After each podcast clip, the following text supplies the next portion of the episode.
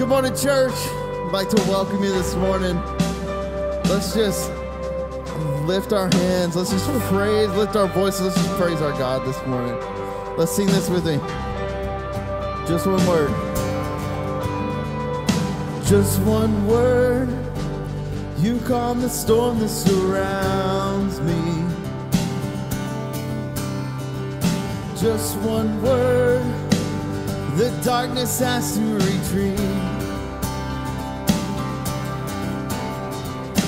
just one touch, I feel the presence of heaven.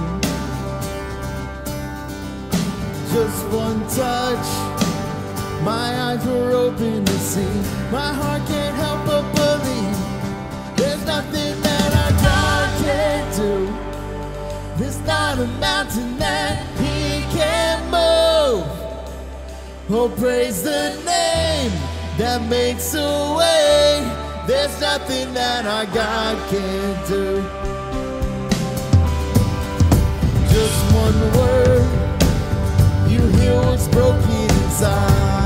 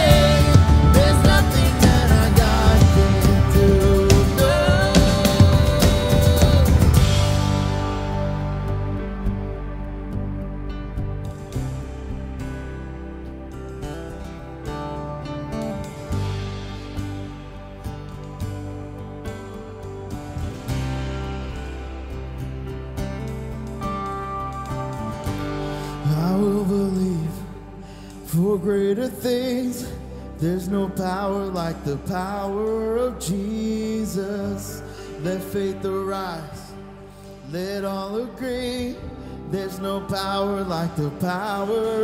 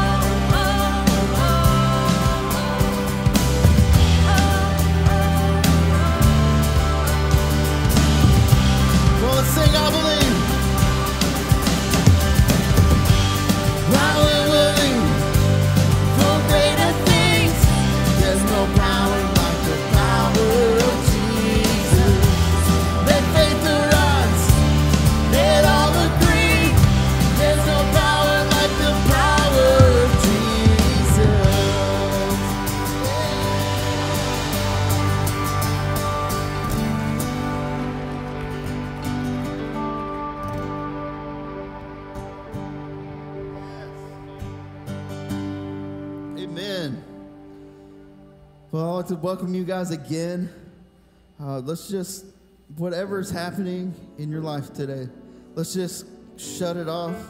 Let's just focus on what the Lord's trying to tell us this morning. As His Spirit flows to this place, let's just listen to Him and let's continue to worship.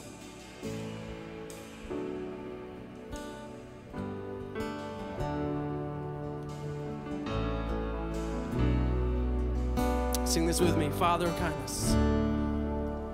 A father of kindness, you have poured out grace. You brought me out of darkness, you have filled me with peace. A giver of mercy, you're my help in time of need. Lord, I can't help but sing. Sing faithful. Say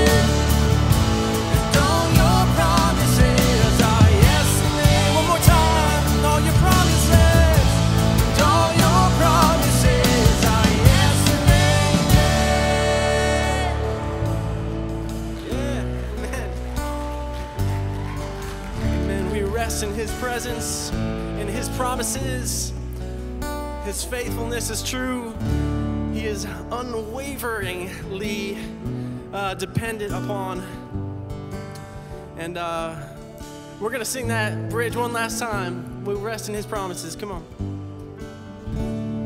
And I will rest in your promises. My confidence is your faithful. One more time, come on. And I will rest in your promises. Come on.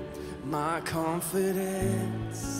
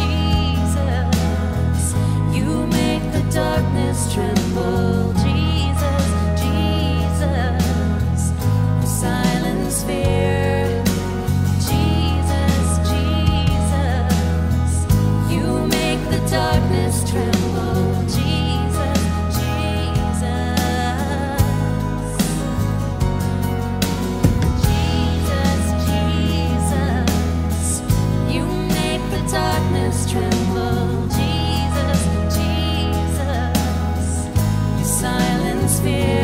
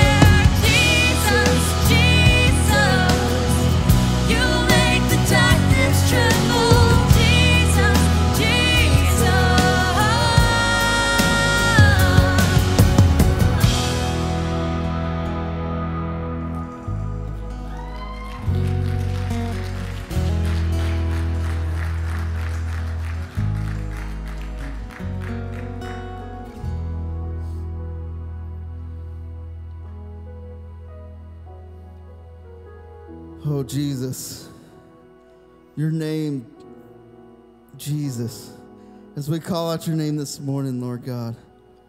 I pray that you would just pour out your peace, your strength, your joy in this place today, Lord God. I just thank you for everything you're doing right now, Lord. I pray that you would just prepare our hearts and our minds and open our ears and our eyes as we, we may receive your word in a different light this morning. Lord God, I just thank you and praise you for everything. In your name I pray. Amen. You may be seated. What does it mean to be a man of faith? Enough of Christian, macho, strong man, bully definition of what it means to be a Christian man. It's not the masculinity of the gospel of Jesus Christ. We don't need to be afraid of taking an honest look at ourselves because of what Jesus has done. You know what marks us out is not that we live by faith. Everyone lives by faith. Everyone does. What marks us out is the object of our faith. And so, what does it mean to have God as the central object of your faith, the central focus of your hope? What does it look like to get your identity from Him, your security from Him, your inner sense of well being from Him? Does God have your heart? Is He the reason you treat your wife the way you do? Is He the reason you respond to your children the way you do? The reason you look at what you look at on your computer or your phone? The reason you spend your money the way you do? The reason you respond to your neighbors the way you do? He is your longing. He is your thought. He is your peace. He is your hope. He has your heart.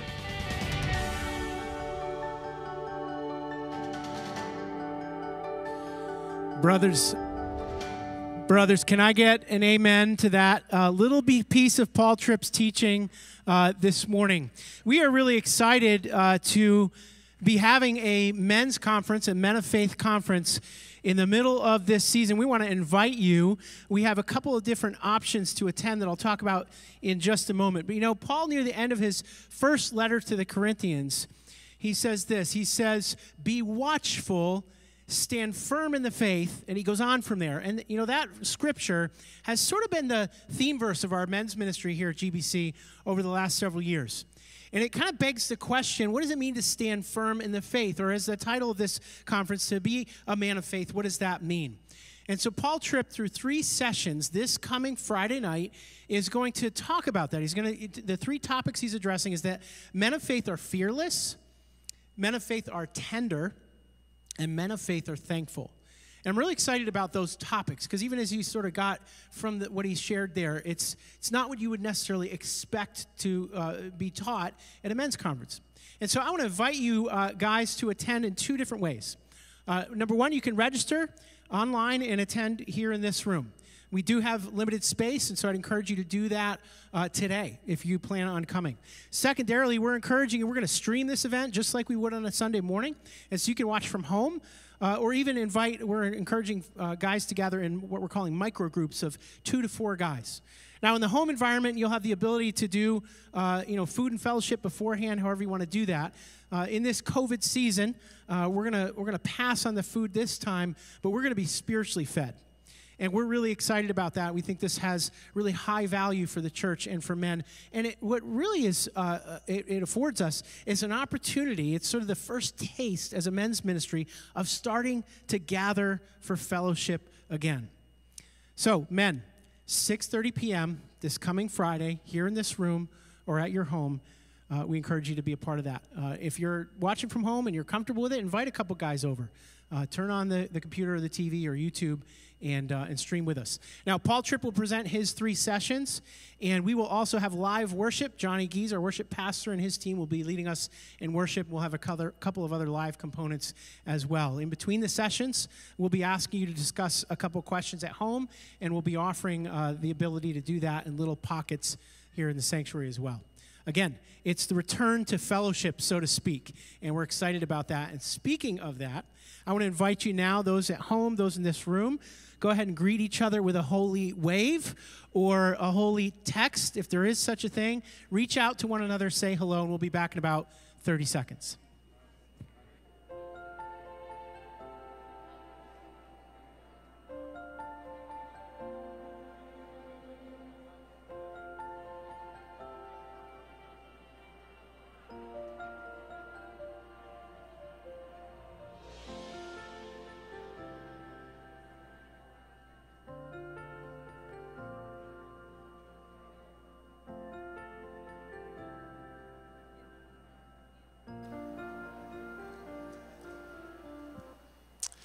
Good morning. It's uh, my privilege to introduce this morning uh, James Tabor, who will be our speaker.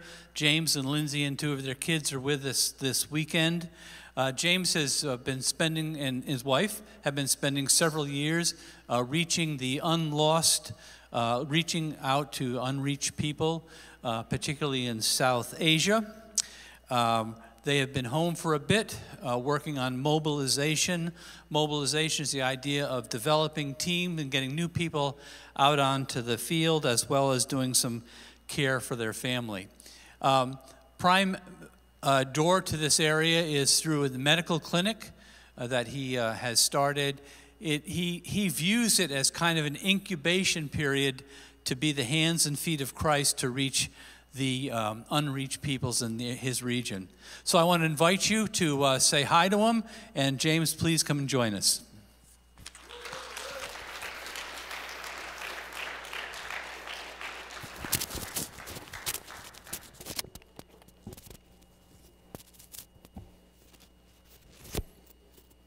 All right, well, good morning. Everybody, it's great to be with you today, and I really want to want to say a word of of thanks and appreciation to all of you for your prayers for us, for our family, for the work in South Asia over the years, for your support of us. Um, it's really wonderful to be back and we'd love to meet uh, any of you after the service out, out in the breezeway. Uh, let's start with, with a word of prayer. Heavenly Father, we come to you this morning to hear you speak to us. We come to you asking that you would, you would pour out your spirit upon the preaching of your word, uh, that you would use it to open our eyes and you would use it to, to give us delights and hopes in you, that you would uh, transform our hearts through this time. Uh, would you do that? Would you, would you take these simple words and would you make them come alive in our hearts? I pray in Jesus' name. Amen. So there are three amazing promises in this passage that we're going to be talking about today. And then there are two incredible gifts that Jesus gives in order to accomplish these promises. And as I've led up in the, in the past week to this weekend, I've been praying for this time together. And the thing that I've been praying particularly is that God would use His Word, this passage, to really open our eyes, as well as to give us a delight and a hope for the works that He's going to be doing first in our hearts, but then after that, through us, to our neighbors, to the people within our town, to the people within our state here in Connecticut, Rhode Island, uh, Northeast America, and then across the world to the nations. So let's jump in uh, to this big task. Um, we're going to start reading in the book of John 14, where you left off last week. Uh, we'll start in verse 12, and I'll read on through verse 17. Oh, this is what it says Truly I tell you, the one who believes in me, will also do the works that I do. And he will do even greater works than these, because I am going to the Father. Whatever you ask in my name, I will do it, so that the Father may be glorified in the Son.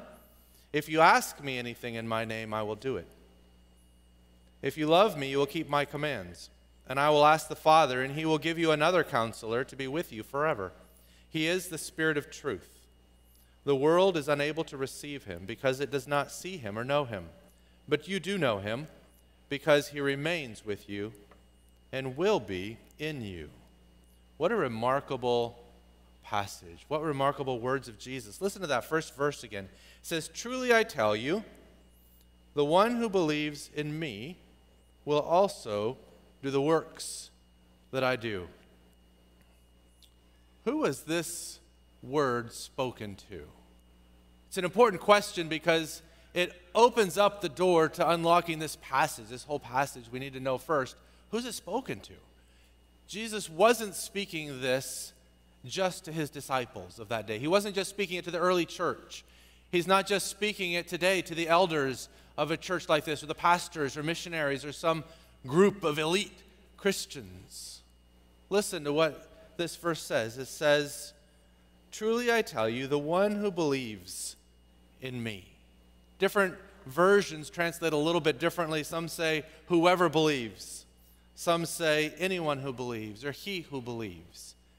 But the meaning is unambiguous in all of them. He's speaking this to you. If you are a follower of Jesus this morning, He's speaking this to you, friends here at Groton Bible Chapel. And what is it that He says to everyone who believes? He says, The one who believes in me will also do the works that I do. And we're going to get to what that means at the end, that works that I do. But there's a, a word right in the middle of this verse. It just it leaps off the page at me, and it's the word will. And I love that word because of the assurance of it. It doesn't say, Those who believe in me might do the works that I do. He doesn't say, Those who believe in me have the opportunity to do the works, but it's will. Those who believe in me will do the works that I do.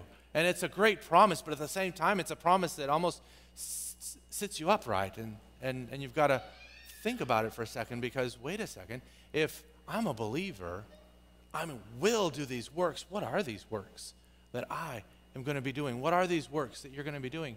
Are these works miracles? You know, I grew up thinking that because I grew up reading the NIV. And in the, the old NIV, they've changed it now, but in the old NIV, this word works was translated miracles. And I think it's a poor translation because miracles is often a different word in the, in the Gospels. And this particular word often describes more the, the life work of someone rather than specific miracles. But they translated miracles. And I thought, boy, up until the 14th chapter of John, what has Jesus done? Let's see. He's turned water into wine, then he walked on water. He raised a paralyzed man. He raised a man who was stinking in the tomb for four days already dead. He raised a man who was, or made a, a man see who had been born blind. He's fed 5,000 people with two fish and five loaves. Well, if this is what I need to do if I'm a believer, in fact, the verse goes on and says, we'll do even greater things. If that's what defines a well, I'm not a believer, and neither is anybody else that I've ever known. And so surely it can't mean that. But can that be included in what it means? And if you read verse uh, uh, Matthew chapter 12, starting in verse 2, I think it, it's a little bit helpful for us in understanding this um, because that word works again is used. Uh, and this is, this is uh, John the Baptist is in prison. And so this is where it starts. In verse 2, it says, Now, when John heard in prison what Jesus was doing, there's that word doing. Uh, that's the word works. So when John in prison heard of Christ's works, he sent a message through his disciples and asked him, are you the one who is to come, or should we expect someone else? Jesus replied to them, Go and report to John what you see and hear. The blind receive their sight, the lame walk, those with leprosy are cleansed, the deaf hear, the, de- the dead are raised, the poor are told the good news, and blessed is the one who isn't offended by me. And so that word, though it doesn't fully mean miracles, perhaps there's a part of it that does mean miracles. Do miracles still happen today? Does the body of Christ still do miracles as Jesus empowers them to do it?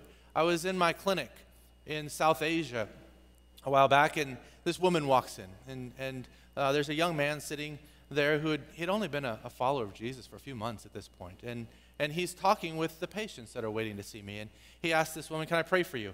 And she says, Well, you know, the person that really needs prayer is my husband, but he can't come because he's been sick for eight years, and for the last three years, he's been on his bed. He can't even get out of bed. Uh, the doctors have all said he's going to die. The priests have already come over and given their last rites to him, uh, and so he's going to die. But would you be able to come and pray? And so this young man took another young man over, and they prayed for him, and he was healed.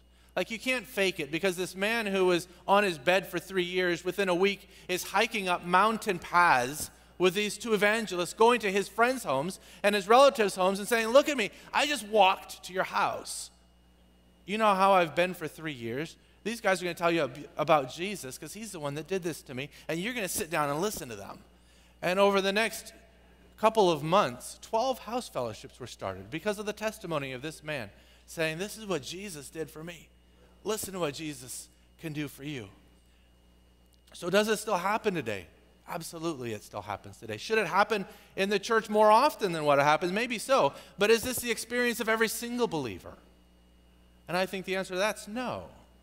Because when you look at 1 Corinthians 12 and you, you read about the Spirit of God empowering believers to build up the church, you see that some believers are given this, the, the gift of miracles, and some are healings, and some are prophecy, but others are generosity and administration and helps. And He hasn't given everybody the same gift, but He's given us a multitude of gifts for the common building of the church. And so, though this may be a part of it, this isn't all of what it means.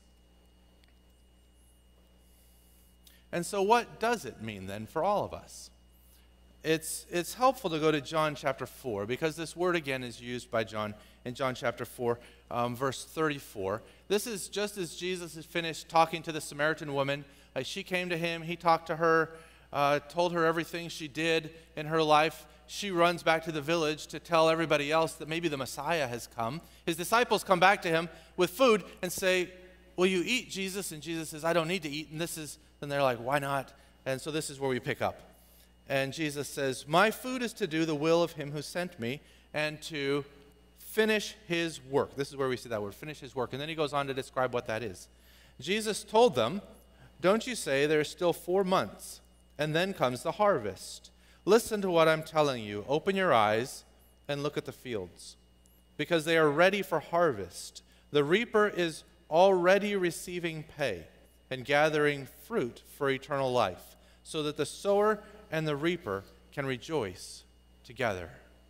And what we see here is this idea that Christ is in the process, through his work, of ushering in the kingdom of God.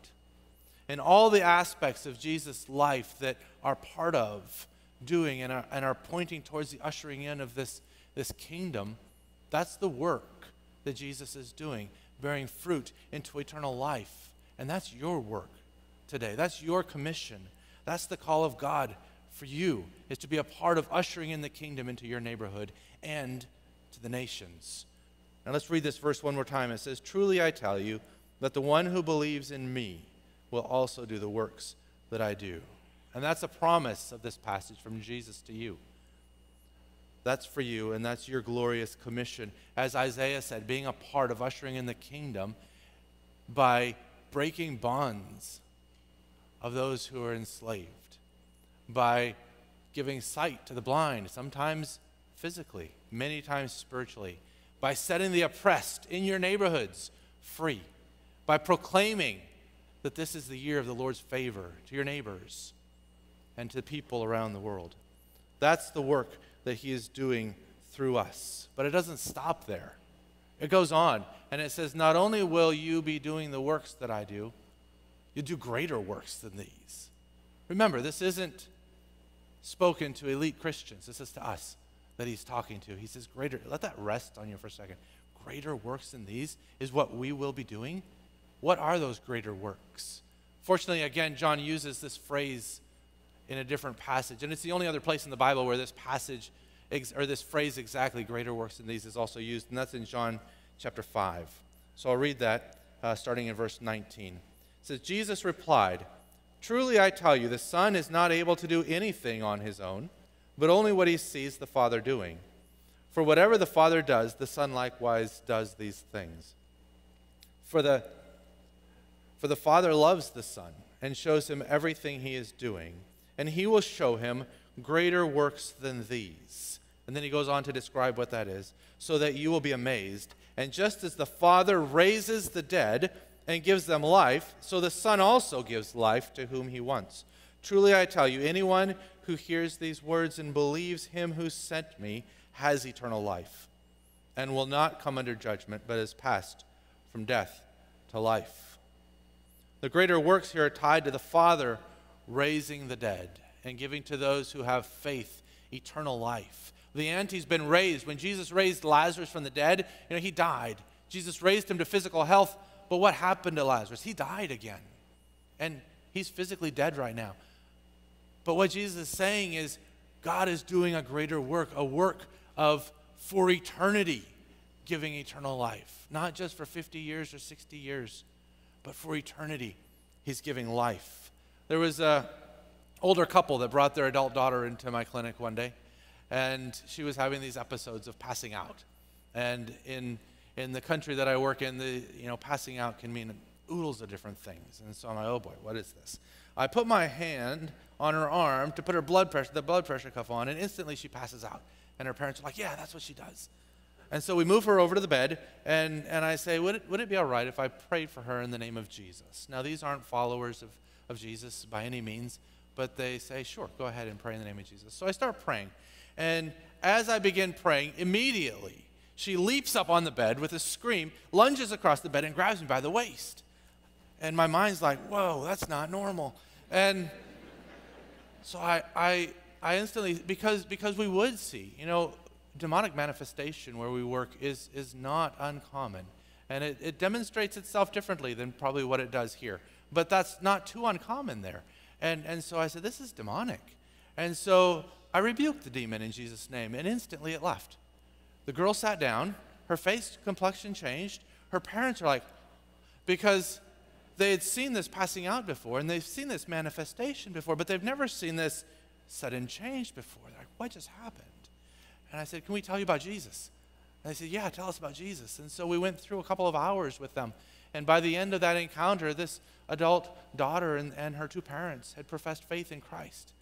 And for eternity, their lives were changed. Not just her free from the oppression of the enemy for a temporal time here on earth, but for eternity.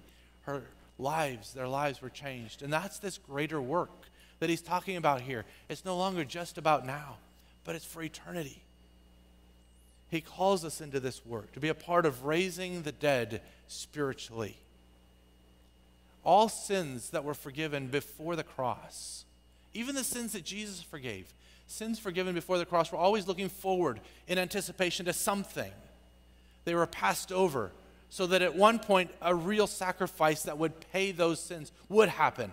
But we have something greater than that now. Looking back at that sacrifice accomplished, Christ's death completed for us. Our sins are done. And the message that we proclaim to our neighbors and the message we proclaim to the nations is of a sacrifice that's been made, of sins that have been forgiven, of a unity with God that you can have from now into eternity by faith in Christ. That's the greater work that he's talking about.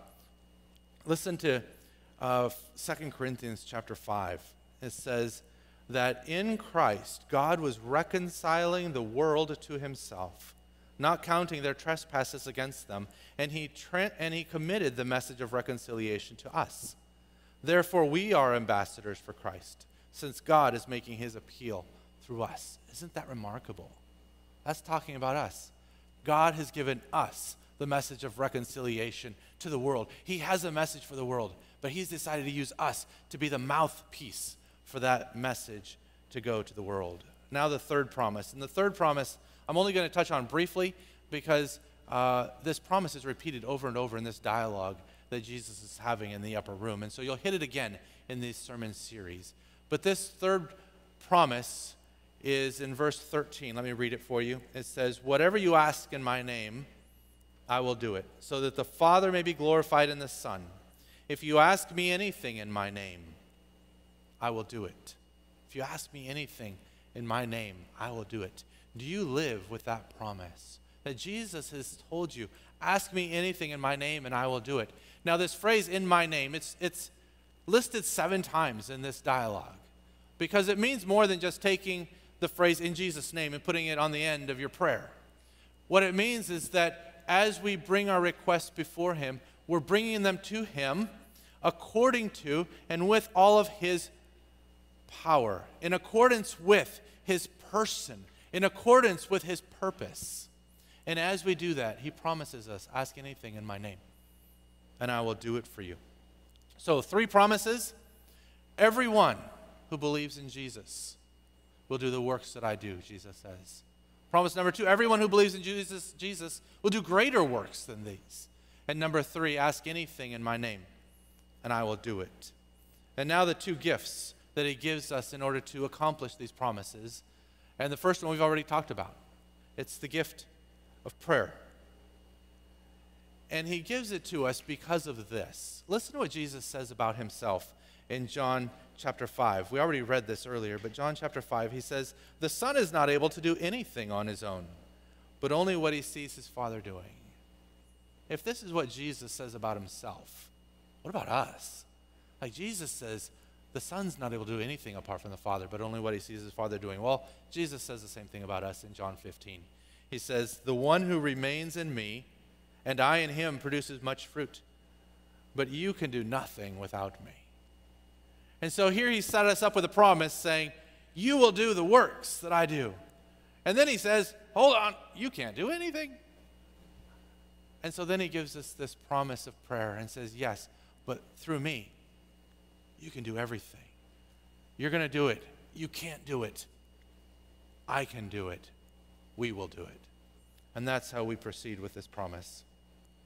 Now, the second promise, which is the most glorious promise. And that starts in verse 16. It says, And I will ask the Father, and he will give you another counselor to be with you forever. He is the Spirit of truth. The world is unable to receive him because it doesn't see him or know him. But you do know him because he remains with you and will be in you. The gift of the Holy Spirit. In the next chapter, Jesus says to his disciples, It's good that I'm going away. It's good for you I'm going away. Because if I go away, I'm going to send the advocate to you, the, the counselor, the helper, the Holy Spirit. And I'm sure the disciples, you know, uh, chapter 14, just a few weeks ago, uh, Gary preached this. Chapter 14 starts with the disciples distraught because Jesus has just said, I'm going to go away. They're like, Where are you going? And we want to go with you. And now he's saying, It's good for you that I'm going away because I'm sending the Spirit to you. And I'm sure they wondered, as I often wonder myself as I look at the Spirit's engagement with the church in America, my own personal experience and, and work of the Spirit in my life, I think, wow, this just doesn't seem to make sense because wouldn't it be great to have Jesus right next to me? Wouldn't it be great to go to work with Jesus? Wouldn't it be great if I could sit in the chair there and we could have Jesus up here teaching us? Like that would be wonderful. But what he's saying to them is that when you look in broad brush strokes in the Old Testament, God was for his people. And that was marvelous. But then we got to the Gospels and we met Emmanuel, which is God with his people. But now we're entering into an age where he says no longer is it just God for his people, God with his people. Now it's God in his people. And that's what you get. Is God in you, not a force like you see in Star Wars, not chi like you see if you saw Mulan recently. This is a person of the Trinity living within us to do his work through us. This past summer uh, in, in um, South Asia, uh, one of our evangelists had been going to a village um, a number of times, and there had been about 25 people who came to faith in Christ. And um, it, was, it was a wonderful, wonderful day. He was returning to baptize these people. In, in that country, it's become illegal to baptize. You, if you're caught, you can go to prison for 12 years. And so please keep them in your prayers. Uh, but he was going to baptize them, and when he arrived, there was a mob waiting for him, and they began to beat him, and they beat him until he was unconscious, and then they beat him until he died. And these 25 believers, knowing what it could cost them to be baptized, called back to our team, and they said that the person that, that you sent to baptize us, he was killed. Can you send somebody else? and we're like, um, let's draw short straws for this one. Uh, no, one of, one of my friends, he's got a wife, three small kids, and he said, I, I knew this man the best. In fact, he was the one who had led this man who was killed to the Lord and discipled him. Said, I'll go and I'll baptize these people. So he went and he did baptize them, and it, it went through that time. Uh, but that village had been ravaged by COVID, and so people were without food, uh, without jobs. And so he brought some food along, some rations to hand out. And he was handing out these rations. And while he was doing that, one of the instigators of the mob, a man who himself had called this particular evangelist with death threats, uh, had lost his job and had no food for his family and said, I'm going to disguise myself and I'm going to go get some food from these people. So he does. He disguises himself, gets in a line, comes by. And when he gets to the front of the line, my friend recognizes him for who he is and calls him out by name and gives him some food. And the man was so impacted by this gift of love to an enemy that he said, Who is this Jesus that you serve? Tell me about him. And he's in a Bible study now, learning more about Jesus. These men would not have done what they did apart from the Spirit of God at work, living inside of them. Jesus accomplished the works that he was going to do in that village through these men because of the Holy Spirit. And that same Holy Spirit is alive today inside of you. That is the power at work inside of you. And we know that the Holy Spirit was alive in these men because it's only by the Spirit that you can have the love for your enemy like they showed. Romans 5 5 says, For God has poured out his love into our hearts by means of the Holy Spirit, who is God's gift to us. Only by the Spirit can you have the courage in the face of death and persecution that these men showed. In 2 Timothy 1 7, it says, For the Spirit of God does not give us or make us timid, but gives us power, love, and self discipline. And only by the Spirit can you have the words of kindness when your enemy approaches you for food and say, Yes, here's some food, because we know that Luke 12 12 says, The Holy Spirit will teach you at that very hour what to say. And both of these men, I'm sure, knew what 1 Peter 4:14 was referring to when it says, "If you are ridiculed for the name of Christ, you are blessed, because the spirit of glory and of God rests upon you." And so the life of my dear friend and the death of his dear friend accomplished Christ's work in that village by the power of the Spirit. And if that's not enough, listen to some of the other promises from across the New Testament about who the Spirit is to us and what he does for us. From John chapter 3, we know that the Holy, it's the Holy Spirit that causes us to be born again. Verse 5 says, Truly I tell you, unless someone is born of water and the Spirit, he cannot enter the kingdom of heaven. From 1 Corinthians 12 3, it says, No one can say Jesus is Lord apart from the Spirit. From Romans 8 13, it says that we must put to death the misdeeds of the body by the Spirit if we're going to live. Second Thessalonians 2:13 says all our efforts to pursue righteousness will be worthless apart from the Spirit because it's the Spirit that brings us sanctification. Ephesians 1:17 says that it's the Spirit that gives us wisdom. 2 uh, Corinthians 12 7 says that each believer has been given a manifestation of the Spirit for the common good of the church. Romans 8:11 says that the spirit of him who raised Jesus from the dead is, is living in you, and he who raised Jesus from the dead will also give life to our mortal bodies. And Acts 1:8 says that we'll receive power when the Spirit comes on us to be his witnesses in Groton, in Ledyard, in Connecticut, in Northeast America, and in the world. It actually says in Jerusalem, Judea, Samaria, and to the ends of the earth. But that's what the Spirit does, is gives us the power to be his witness.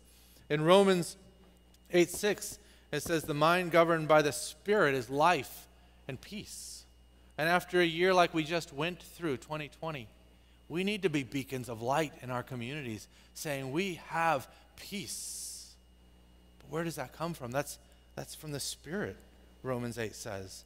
We know from Romans 8:14 that those who are led by the Spirit of God are children of God and from 8:15 that we can go to God and call him Abba Father because of the Spirit. We can go to God and say, Daddy Father.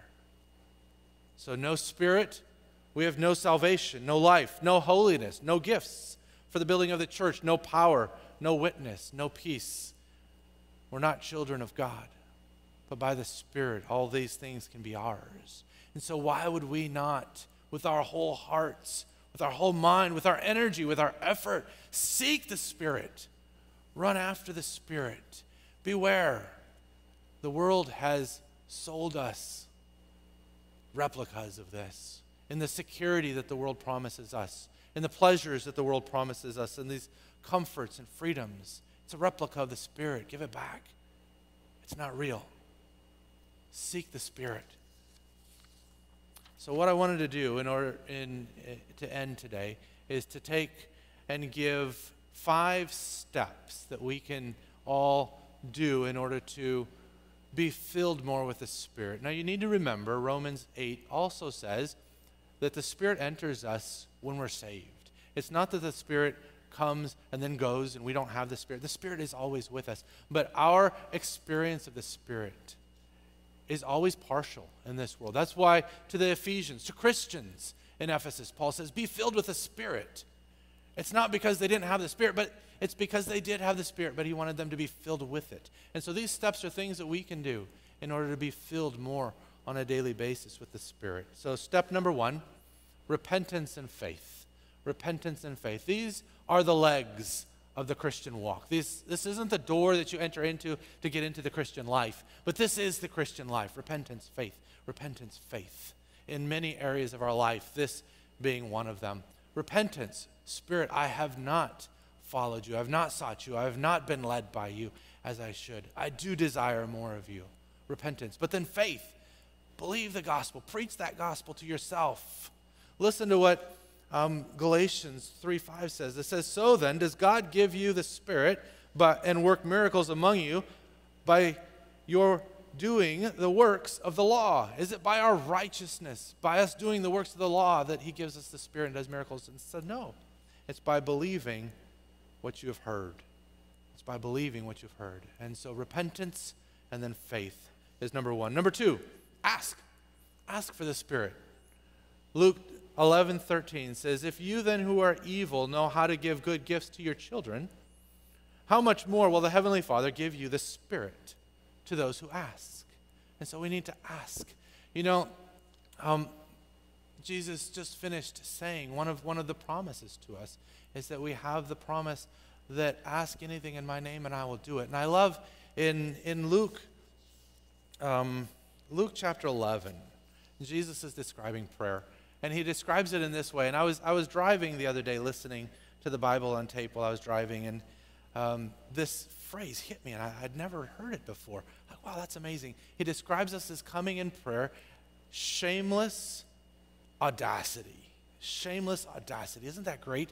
We're coming with shameless audacity to our Father. Shameless. We don't deserve this. But Christ has given it to us as a gift with audacity, with boldness before the throne of God, not because of what we bring, but because of who Christ is for us. So ask for it.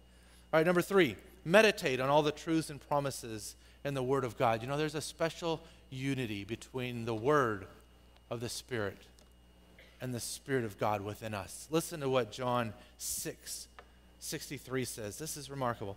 The Spirit is the one who gives life. The flesh doesn't help us at all. The words that I have spoken to you are spirit.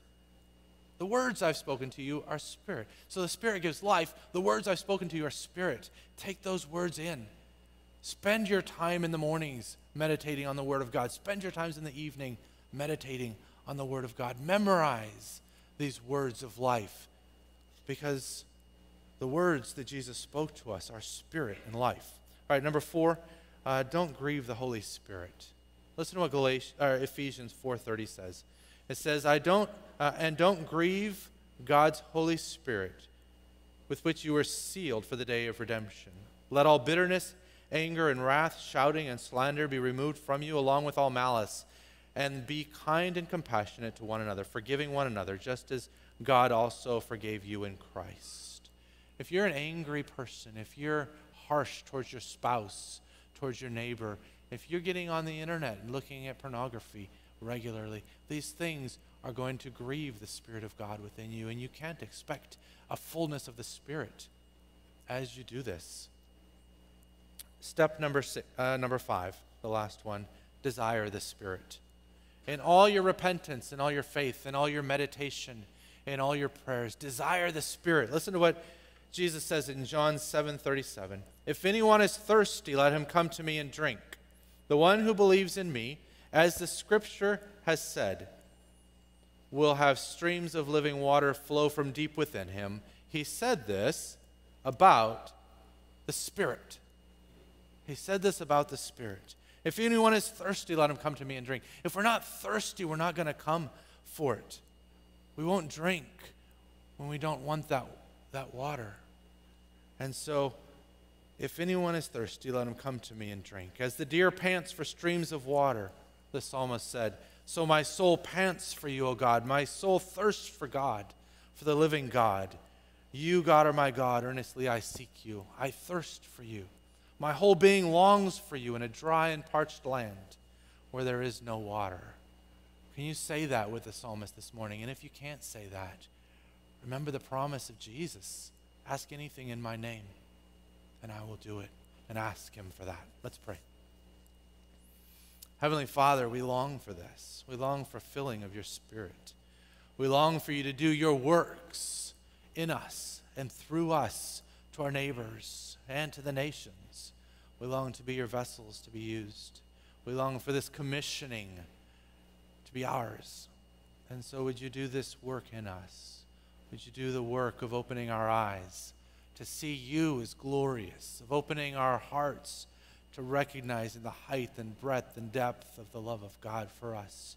Would you propel us out by your promise and not propel us out by duty or obligation with cold hearts, but propel us out with the heat of faith that's worked in us by the Spirit of God? I pray in Jesus' name. Amen.